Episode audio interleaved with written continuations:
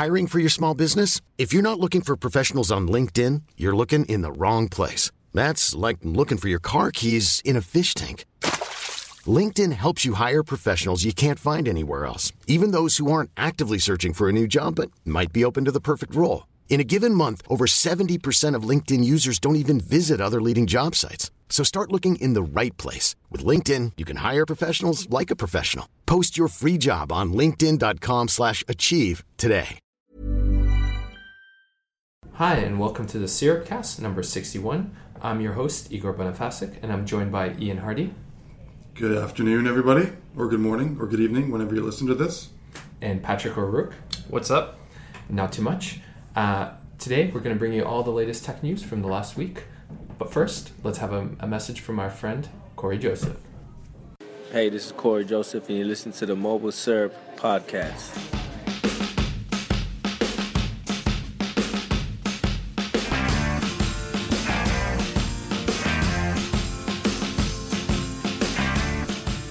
So first, we're going to be talking about a bunch of mobile payment solutions. If you weren't in Toronto this week, you may have missed DX3. We here at Mobile Syrup did, and we got a chance to check out Samsung Pay. Coincidentally, on the same morning that we were going to go see Samsung Pay, TD also released its new mobile payment solution, which, if you haven't heard, it's an improvement on their old one. You no longer need an NFC SIM to use it, and it works with any Android phone 4.4 and above. So, Ian, you were there with me at the hands-on with the Samsung Pay. What did you think? I think that Samsung Pay... Oh, let's talk about mobile payments for a second. Yep. I've been a big fan of mobile payments, specifically because I am really disorganized, crazily disorganized, and I don't like carrying cash, and I don't like giving or having receipts. It's frustrating to me because I'm not organized, and my wife will tell you that exact same thing.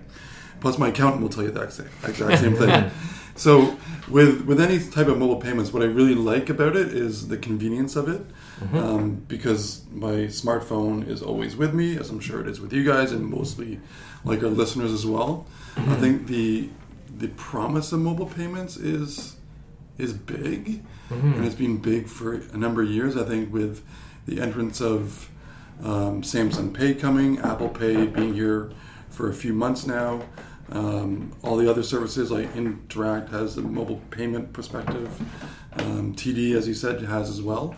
So I think it's becoming more familiar. It's a matter of how educated people can get on the ease of use and how influential it can be in their life. So I like mobile payments, and I think it has promise. I long for a future where I no longer need to carry a wallet around, and I can just use my phone for pretty much everything. Like that's what I sort of see the promise of mobile payments is. Like I'm like you, I don't like carrying cash around. I pay for everything with debit. And if I don't have to have that debit card on me, and I can just pay for everything through like the simple swipe of a phone or a smartwatch, that's like the perfect situation for me. I think another great example where I found a lot of convenience, because we write about all the on-demand services like Uber or Feast or Ritual, where you can simply order food, a car, whatever you want, and you don't even need to touch cash. There is no physical transaction of a card or paper between you and the merchant, which I think is an amazing step forward for it. So with what Samsung demoed at DX3, and for those who are unfamiliar with DX3, it's a conference in Toronto that happens every year over 2 days, and it's really about new media and retail and marketing within the Canadian marketplace. And they demoed Samsung Pay there, and it was a really quick demo. It's going to come to Canada later this year, probably in the spring. So. It was easy. One of the great things that I found is that there is no limit except the limit that you have on your card. So maybe you can speak about that as well. Yeah, so it's the same with Apple Pay. Basically, the banks, in Apple Pay's instance, it's American Express. because of the tokenization process that Apple Pay uses, it creates a random set of, like a substitute with a random set of numbers that kind of represents your credit card information. The banks basically believe that's pretty good from a kind of an anti-fraud and privacy standpoint. So they're comfortable with just letting you use the limit of your card. Similarly, with Samsung Pay, it uses the same kind of security safeguards. It also, you know, Samsung made we got a chance to talk to Kim Price, who is a VP at Samsung Canada, and he also pointed out the platform also uses their Knox platform, Samsung's Knox platform, excuse me. So in any case, you know, there was a reader who pointed out that he thought it was absurd that we'll ever be able to tap more than $100. But the truth is, when it's properly secured on a phone, your credit card's actually more secure than it is when you're just carrying it around. Because of the tokenization. The tokenization and the fact that you also have to use your fingerprint to authorize a payment, right? Right. So a signature can be forged. Obviously, you know, if you watch enough spy movies, you know that fingerprints can be like spoofed as well, but it's much more difficult than a signature. So yeah, I mean, those things kind of help make the platform a lot more, it's not just more secure, it's also more convenient. Also, we mentioned the TD update rolled out. I should point out a lot of readers pointed out that they were having trouble using it. It seems TD hasn't had the best rollout, which is unfortunate because obviously, you know, we can tell from just the comments on that article specifically, there's this groundswell of people who want to use mobile payments to pay for things. They really want to use this cool technology. So hopefully, you know, TD gets its act sorted out. RBC is obviously had a similar implementation for a number of months, as some readers pointed out to me. So hopefully we see these banks finally come to terms. You, in our show notes, wanted to point out SureTap. Do you want to talk a bit about that? So SureTap, they got rid of prepaid MasterCards. Which was, I think, a big step.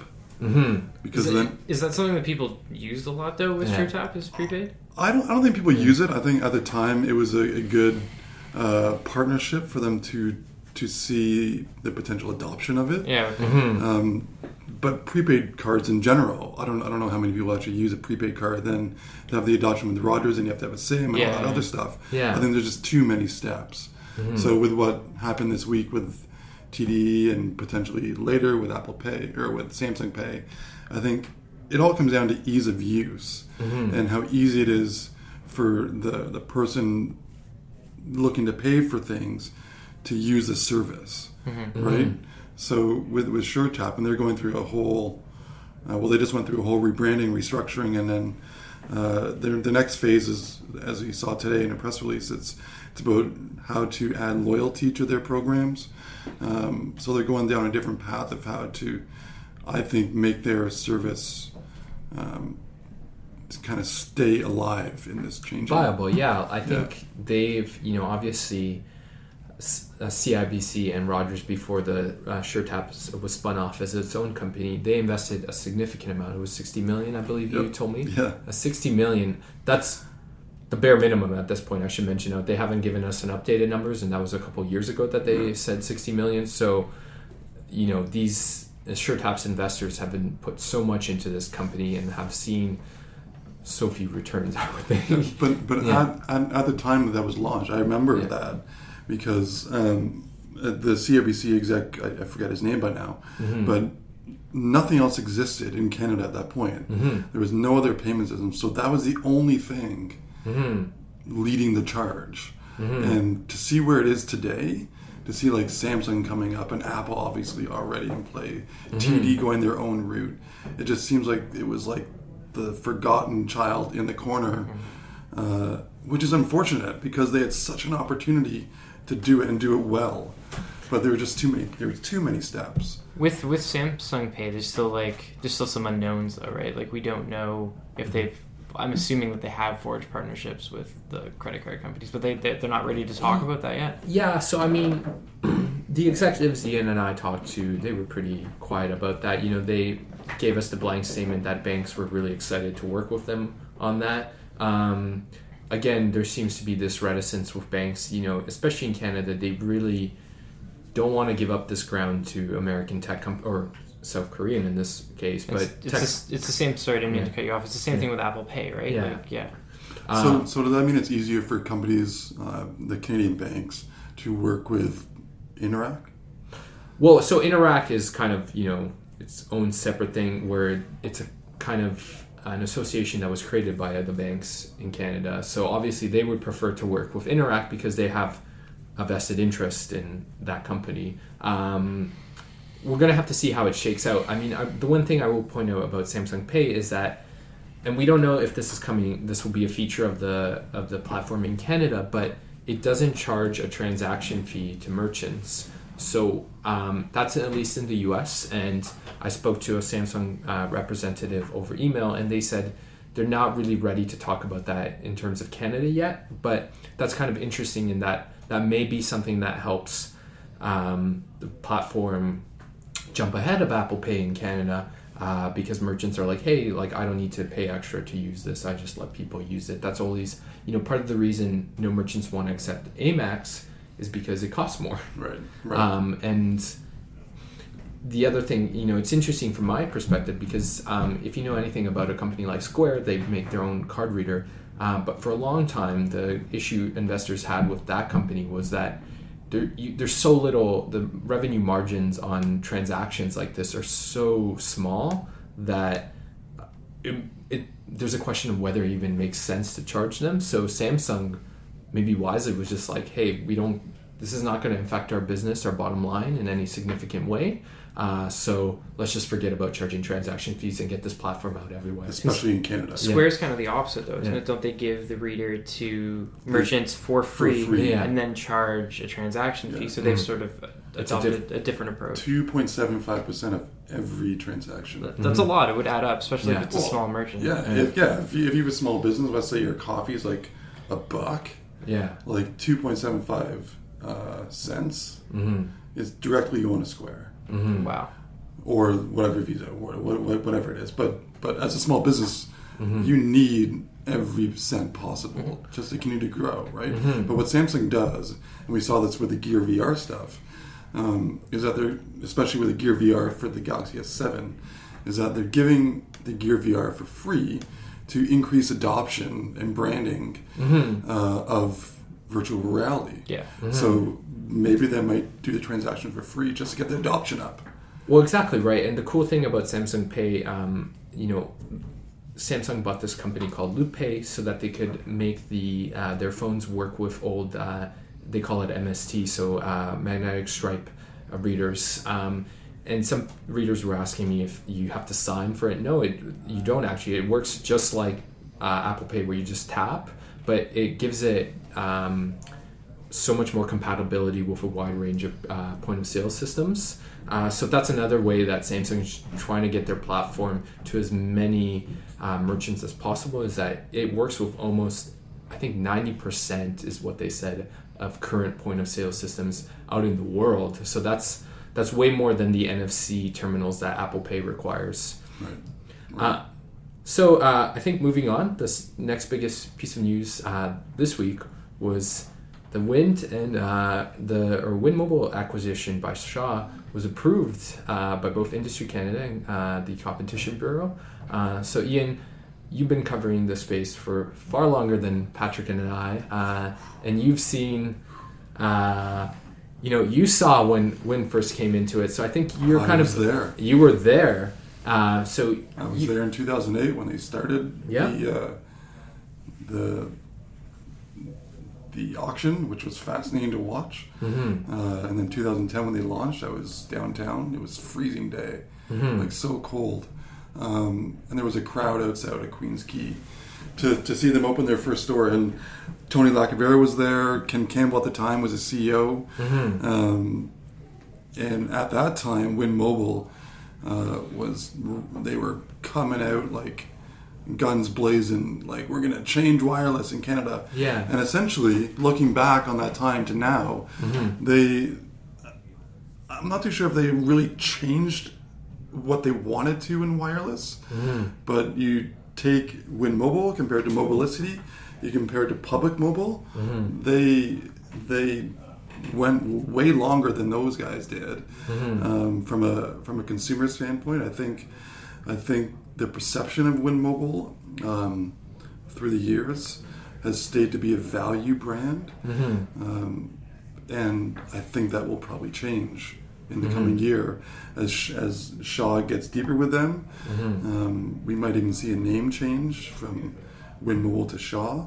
Shaw Mobile. Shaw Mobile. You should register that domain, everybody. Yeah. So yeah, I think the next year will be very telling about what's going to happen to win customers, specifically their rate plans, because I think their rate plans will increase, especially when they roll out LTE. It should be, I'm hearing, back to school time for the first foray in Ontario, but they're saying early 2017. So can I ask you, when you take me back to that December day, where did you think that brand was going to go? Like, let's say 10 years from that point, what did you see it becoming? Well, I remember interviewing Tony, one of the first interviews that he did, and he said, he goes, bro, we're gonna talk, we're gonna do some stuff, we're really gonna change wireless in Canada, we're gonna offer unlimited plans, no contracts, and that generally didn't pan out. They wanted 1.3 million subscribers within 3 years, didn't pan out. They have about 940,000 subscribers in 5 years, so it's a tough battle. And the reason why it's so tough is because their rate plans were so low. They had no contracts. People tried them out. The network didn't live up to the expectations. Yep. You couldn't get calls in your basement. So they went back to the big three, right? Or one of the big three's flanker brands. So I think Wind has great intentions, and I think Wind will continue to do well, especially now with the partnership with Shaw, with all their media assets. And however they bundle that in, but they do need to grow into Quebec. I think that's a missing market for Wind Shaw, because Quebec is a whole new ball game of competition. The coverage has improved too, right? Over the years, like, it started off in a very small GTA centric sort of area, and now it's expanded a bit. Yep, and they just did some improvements in Vancouver. They're doing more in Calgary. They're just traveling east from the West End. I also think, being able to legitimately sell the iPhone, not that they weren't selling it legitimately, but actually new iPhones that they'll be able to sell will be a huge boon. Well, I imagine once... if it comes there. Yeah, but I imagine if that's something they're able to do, that was obviously, if you wanted an iPhone, you had to jump through a lot of hoops to get it to work on Wind. Yeah, at the time they didn't work, but then a specific iPhone model came out. We had to get a specific model number to work on Wind. Yeah. But that certainly helped them increase their subscribers. I think at one point it was like 30% of devices were an iPhone on Wind Mobile. Yeah, which is a huge amount. So I mean, we'll have to see how obviously this pans out. But I think in some sense, would you say it's fair to say it's kind of an end of an era here in wireless in Canada, or a turning point at least? It's certainly a turning point. Yeah. I spoke with Tony the other day, and he said, it was a long haul. Wind has been through more challenges than probably any carrier in Canada, with getting approvals, going to the court several times from the big three, just coming down to them, wanting to stop their business. It was really unprecedented, the amount of turmoil and roller coaster ride that carrier had. It was all about competition, because no one, Rogers Bell Telus didn't want anyone impeding on their territory. So I think the next phase, and it all comes down to how the companies, all the carriers, will market to a new audience, because smartphone penetration in Canada, I think, is about 80-some-odd%, 83%. So how are you going to get new customers? How are you going to market to them? How are you going to bundle in all your services? I think that's that's the next playing field for these carriers. Is it the Spotify stuff? Is it movies? Is it bundling in your home phone, which no one uses anymore? What's a home phone? What is a home phone? Tell me what a home phone is. It's one of those things that has a circular dial. Oh, those, okay. Yeah, I mean, I will say, just on closing on the Wind acquisition, obviously their shareholders are so happy because it was, I mean, they bought that, Shaw bought that company for way more than it was worth, I think. So I think so, $1.6 billion to get a full spectrum, partial spectrum across Canada. I mean, but there's and as well, 900,000 subscribers, right? Yeah. I think that was probably as good as it was going to get as an exit for Wind. So, right. And especially, for Tony and his colleagues, excuse me. Yeah. But moving on, you got a chance to see the future of robotics, AI. Oh, Pepper. Pepper, yes. Tell us how Pepper moves. Pepper moves like Jagger. So what do you mean when you say... Okay, so tell me about it. At DX3, this is the future. Carriers should bundle robots into their plans. That's what the future is. Robots with VR. Creepy robots that make you feel uncomfortable. And very comfortable at the end. Oh, yeah, that's true. I forgot about that. So, no, yeah. At DX3, there was Pepper the robot on display. And if you're unfamiliar with Pepper... Pepper is a humanoid robot, and what a humanoid is basically a robot that looks like a human. So you can check out the video on Mobile Syrup. It was really exciting. When I walked into the room where Pepper was, I also saw two other Peppers apart from the main Pepper. So it was like a family of Peppers. And you walk in, and I saw Pepper, and I go, what is this thing? Because it's kind of uncomfortable when you first meet. And now I'm on a first name basis with Pepper. I'm Sandra, and I'm just the professional your small business was looking for. But you didn't hire me because you didn't use LinkedIn Jobs. LinkedIn has professionals you can't find anywhere else, including those who aren't actively looking for a new job but might be open to the perfect role, like me. In a given month, over 70% of LinkedIn users don't visit other leading job sites. So if you're not looking on LinkedIn, you'll miss out on great candidates like Sandra. Start hiring professionals like a professional. Post your free job on linkedin.com/achieve today. Which is even more odd. Yeah, Pepper tweeted one of our readers too. I don't know if you saw this. I posted it last night in Slack. Yeah. What happened? One of the readers responded to the story and our story on Mobile Syrup and said that this thing is creepy. And then true. Pepper responded with a sad face. Like Pepper the robot. Pepper the robot. Account? Pepper's official Twitter account responded with a sad face. And then the person, realizing that this robot has real virtual feelings, right? Said that they'll be friends one day. It's okay. But that is the uncomfortableness of Pepper, because it's not real, but because it looks real, like with eyes and a round face and a body with hands that are moving, and it's plastic and it's technology, and it's basically a big computer that someone created and programmed, because it interacts with you in a certain level, you become awkwardly comfortable with this robot. Like, by the end of it, after I said, "Hey, Pepper, dance," he's waving his arms all around, dancing and moving, and I gave a little nudge on the chin, thinking it's like a buddy of mine, but inside Pepper is all this technology and sensors and cameras, and the person who controls Pepper can actually program Pepper to do different things.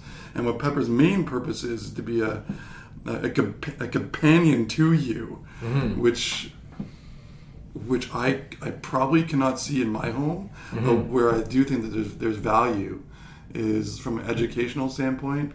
Let's say my son is having trouble reading, and he doesn't want to read with me because daddy whatever, and he punches me in the stomach, I love you. I could put Elliot, my boy, in front of Pepper, and Pepper can have a conversation with him saying, this is how you read a book. This is how you say letter A for alphabet and B for bottle and A for apple, whatever. Mm-hmm. Also, what Pepper's bosses, I guess you call them? Her bosses. Or it's bosses. What they're doing in North America and what they're also doing in Japan mm-hmm. is that they're using Pepper from a business standpoint to interact with customers. Mm-hmm. And every time someone interacts with Pepper, all that data that's being transferred from how you move, how you talk, your body language, it's all being stored within Pepper, mm-hmm. which is a crazy, scary place to be. So Pepper, what you're telling me is Pepper's kind of like a robot rewards card in a way, in that context. Becomes your friend. Yeah, that becomes your friend. It'll be there when you wake up. But still tracking everything that you do. Perfect. In a nice way. I like this future. But as we wrote in the story, it's a marketer's dream to get all that information. Mm-hmm. And if you take your step aside from that, Igor, you're big into security. There's a lot of security stuff in there that can be perceived as really invasive mm-hmm. without accepting to the terms and conditions of Pepper, which I never did. Yeah, I mean, if I can just talk at it from a slightly different angle, I think, keeping the mind in context where Pepper was created, obviously you mentioned in the article SoftBank, which is a Japanese company. Japan, when you said the kind of as a personal assistant to the elderly or just people in general, the thing I thought in Japan, like on Ontario, which makes Ontario and Canada specifically like a really good place to launch this device or this robot, is that they have these really aging populations. So having a robot that helps the elderly makes, I guess, for them, it kind of hits this like market need in a lot of sense, right? So that's and the kind of listening to the video that you recorded, just the tone of Pepper's voice really struck me, because when I visited Japan, that's the kind of voice that every sales representative uses. Really? Is that very like high pitched? So that's intentional then, right? Like they copied that on purpose, that intonation? Well, it's a cultural thing, right? Okay. They made a product that makes sense in the Japanese market, right? And they did, they thought they translated it to the North American market. All right. So, do you think the North American market will be like Donald Trump? Like, you know what I mean? Or like the Canadian one, like Celine Dion? We'll see, right? Obviously, I think this is like the first... Canadian. This is like... As I was going to say, this is like version 1. So we'll see. Like, I think there's obviously a lot. Like, did you feel like that was a very complete and comprehensive product? This is like version 3 of Pepper. Okay, version 3. Excuse me. Yeah. Yeah. Okay, so they're trying to sell it into retail stores like, mm-hmm. well, in Canada it's the Hudson's Bay, or in the States, wherever it's going to be, because what they want Pepper to do is, like, let's say you go into Walmart, mm-hmm. not that it's going to happen, not that the greeters are going to go away, but let's say you go into Walmart, instead of seeing one of the greeters, it'd be Pepper, mm-hmm. and Pepper will give you directions of where your clothes are, where your tomato sauce is, or where your mm-hmm. tires are inside of Walmart. And that makes a lot of sense, right? Because I think, if you read a lot of economic theory, like, we've kind of really delayed the automation of a lot of jobs, and now we're finally going to see it. I mean, Pepper is... This is going to be a huge kind of, like, social issue. Is like, there's going to be a lot of jobs that are just going to be replaced by robots like Pepper, right? But SoftBank is also using it within their stores in Japan, so you never know. There might be some stores, some retailers and carriers that mm-hmm. might just put Pepper in. Did they talk pricing at all? Like, how much... They did not. Because I'm just like trying to fathom a price that this would cost a retailer to buy. I think it cost $3,000 over there. Like, it was really priced affordably, but how they get like 3,000 yen is like 3,000 or whatever it is for Pepper, whatever the cost mm-hmm. is. It's like X dollars base cost, but then they charge you a monthly service fee of like $500 a month or whatever. So, but from a retailer's perspective, that's like nothing to get all that data back, right? So. Anyway, there's all this technology that I think is really cool. It's like Pepper, which I think is fascinating, and I think it'll, if mobile payments taking a long time to get here, I think Pepper will even be longer. Mm-hmm. Unless it's like a company that says, hey, this is really cool, let's try it. Like, yeah. Like Rogers always does stuff because they want to be first, because mm-hmm. they want to innovate. Who knows if Rogers would do something like Pepper, maybe mm-hmm. in a unique way. Mm-hmm. But could put Pepper in every Rogers store. Yeah. With VR. Yeah. With a VR headset on. Yeah. Perfect. That's the feature.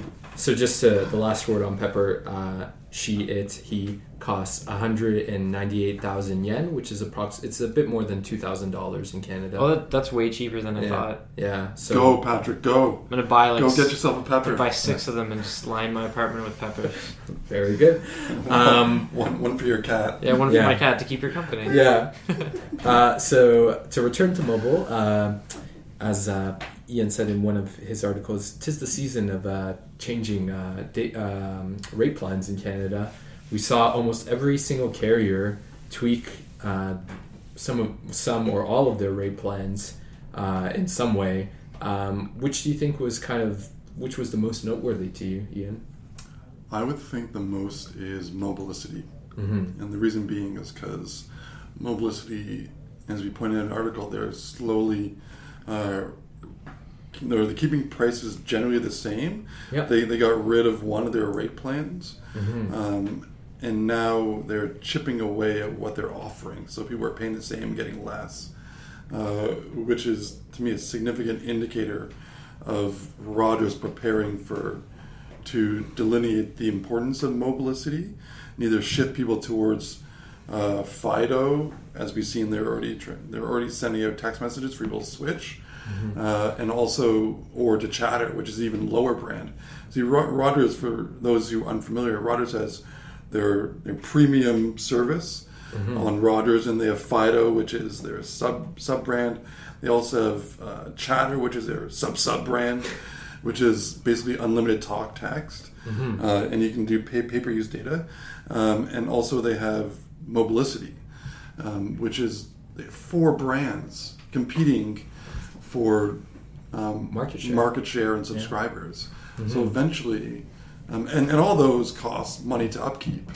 So how are you going to kind of keep people interested in all of them at the same time while trying to get a profit for shareholders? And the average person probably doesn't know that all those are owned by Rogers, right? Yeah, like, right. I even have talked to people that think Fido is like an independent carrier of some sort, and I'm like, man, what are you talking about? But that's the genius behind their market. Yeah, no, totally. Right? Yeah. And then Telus has Kudo and Public Mobile, and Bell has Virgin. At one time they had Solo, which is gone. So it's fascinating to see what people are doing. But mm-hmm. in regards to Mobilicity and their rate plan, I remember when they launched, they had 6 rate plans. Mm-hmm. And that was in 2010. I was at that launch as well in Scarborough with Dave Dobbin, mm-hmm. who has now since moved on. And they said the same thing. We offered unlimited service at an affordable price, which they did. Mm-hmm. And now they have 3 rate plans, which I think tops out at $45, I think it is. Wow. It'll be interesting to see how Mobilicity transitions itself, especially I think they have like sub 150,000 mm-hmm. customers. Mm-hmm. But what do you think about the rate plan for Mobilicity or any carrier? I think in Mobilicity's case, I think their days are somewhat numbered is the sense I get. I mean, I think we all, at least in this space, understood when Rogers purchased it wasn't necessarily to add another prestigious brand to its portfolio. Brand. Yeah, it was to get their spectrum, right?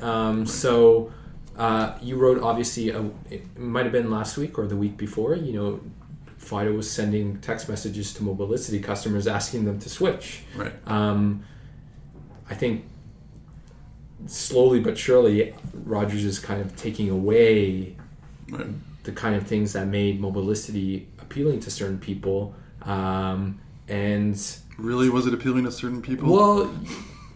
depending on their needs, right? Like really affordable. It was one of the only places you could go for really affordable, like pay-as-you-go plans. So, which is even interesting because if you look at Mobilic's device lineup, it's mm-hmm. like not even there. Yeah. It's like devices from 2014. Might as well not exist. Yeah.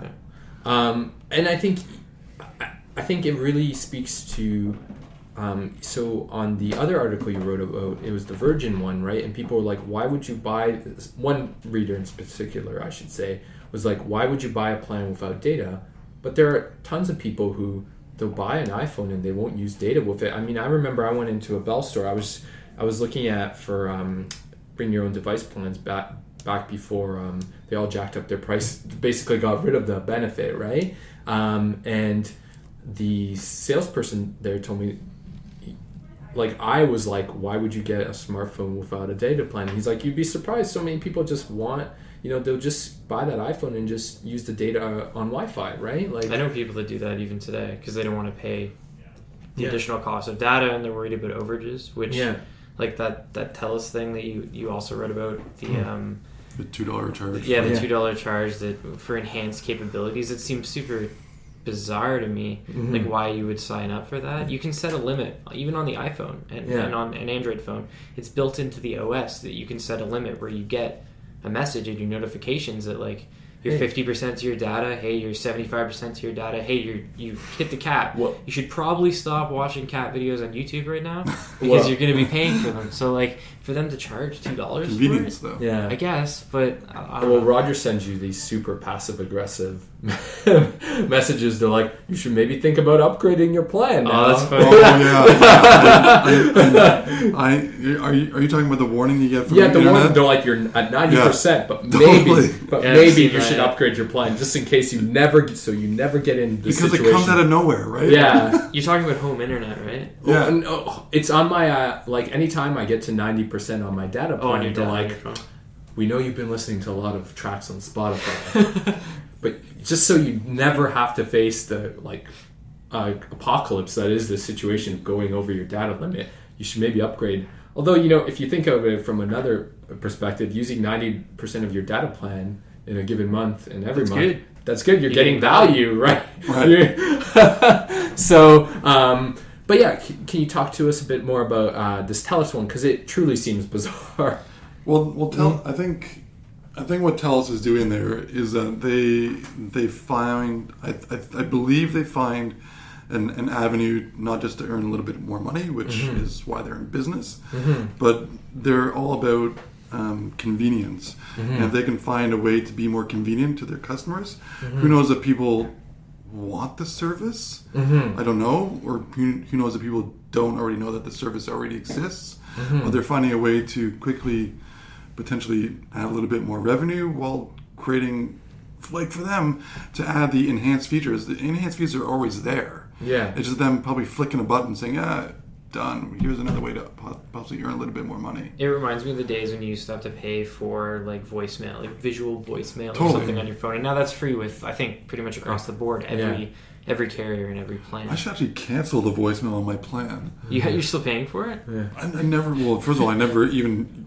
use my phone generally for talking anymore. Yeah. But I read this article in New York Times probably about 5 months ago by now that a company in the States, I think it was Citi, don't correct me there, I could be wrong, that the accounting department canceled the voicemail from their cell phone plans and saved like $5 million a month. Wow. Which is amazing. Yeah. Because it goes right back into their bottom line. But from a usability standpoint, I don't know who uses voicemail. Yeah. I use it all the time. Please don't leave me a voicemail. I use it every time because I rarely answer my phone call because it's often people I don't want to talk to. But you leave people voicemails? No, I don't leave people voicemail, but if someone's contacting me and I happen to miss my call or whatever because it's always on my desk and it's on silent or vibrate, if it's someone who actually has something like important to tell me or like a pitch that I should pay attention to, they're going to leave me voicemail, right? Because then they actually want to contact you. So that's why I like to have it. For just that purpose, but I never leave people voicemail. But I also never call anyone; I just send emails. Right. Yeah. To return to TELUS, I'm sure they had a couple, math majors do the number crunch, and just saw. They're like, well, this is how we get our average revenue per user up. Yeah. Even if it's a couple of cents. Yeah, and I don't know how many people are actually going to do it. Right. I think the bottom line for them is to to be, from a customer service standpoint, is to find an easier way to help their customers do less while the perceived value. Mm-hmm. Right? From a shareholder standpoint, the point is to create more money, and that's another option. Mm-hmm. Apart from just raising mm-hmm. monthly rates, which would be a blow. Which they already did earlier this year. Yeah. Everybody raised the rate. Yeah. Yeah. But happily also, Bell, I got the chance to edit your article on this, and I thought this was a great initiative. They're beefing up their accessibility devices lineup. I think that's great. So do you want to talk a bit about that as well? I think what Bell is doing mm-hmm. What Bell has already done mm-hmm. is they've launched a number of devices, and every carrier has them. Mm-hmm. Every carrier is mandated by the CRTC to have at least one accessibility device within their lineup. Mm-hmm. Majority of them are Doro, which are devices that have big buttons, bigger screens, bigger fonts. So people mm-hmm. who are blind or deaf or hard of hearing can, or just want a feature phone, or just want a phone with big buttons. Yeah, they have access to it, so that's mandated by the CRTC. Mm-hmm. So what Bell has done is they've kind of elevated that mm-hmm. to make a dedicated site within their network on their mm-hmm. site to feature specific phones that are accessibility compatible. Some of them like Samsung and iPhone and all that stuff. But it's dedicated within the site, which is a really great initiative. Coming later this year, probably within the next month or so, is a rate plan, which I think which will be interesting. I don't know what it involves. Yep. I don't know what it could involve. But it's interesting that they're finding another niche to market towards, mm-hmm. especially as people get older, which could be a good play, but it sounds and it feels like it's another way for them to connect to a specific demographic. Is this something you see other carriers sort of following along with and doing the same kind of thing? Isn't that always the case? What happens? Yeah, that's true. Yeah, everyone's going to launch their own special targeted demographic. But it's interesting. Why do you think they would do that? Pretty much what you just said, like to target a new audience. I guess they see that with like an aging population. Yeah. That's a way for them to attract more customers. Yeah, I mean, I will say, just looking at the phones they highlight, a lot of them are phones that most people are buying anyway. So the iPhone 6s, the 6 Nexus, or the Galaxy S6 Edge, which I think just speaks to how much Apple and Google specifically have done to make their operating systems more friendly towards people with kind of accessibility issues, which I think just kind of, a lot of our industry is maybe really superficial. We talk about some negative things, but this is, you can say is actually positive, that these are really amazing devices that can help a person do so much more. And then when you make it so that almost anyone can use it, that's, I think, a great thing. Yeah, and even going beyond the devices, Bell has this app that they mm-hmm. created, which is only available to Android. Mm-hmm. So hopefully it gets available to iOS as well. Mm-hmm. But it just shows their commitment towards building something other than what they currently have. Mm-hmm. So I think that's a great initiative that they're doing. Mm-hmm. Okay, guys. So otherwise, post MWC hangover, not as much news as the week previous, but I think we all expected that. Does anyone want anything to add? Any shout-outs? No, I can't think of anything. I'm slowly recovering from Mobile World Congress. I think a week later, I finally adjusted back to our lovely time zone. Mm-hmm. Welcome back. Thank you. Mm-hmm. So I will say it is the 20th anniversary of Pokemon, so we're going to have Mr. Slowbro count us out for the count. Take it easy, everyone. Slowpoke in a reggae style. Poke, Pokemon. Come in! Slow. Oh, what's your story, Slowpoke? Slow. Oh, what's your story, Slowpoke?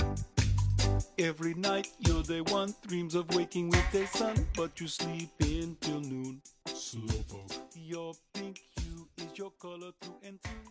I can see it's there with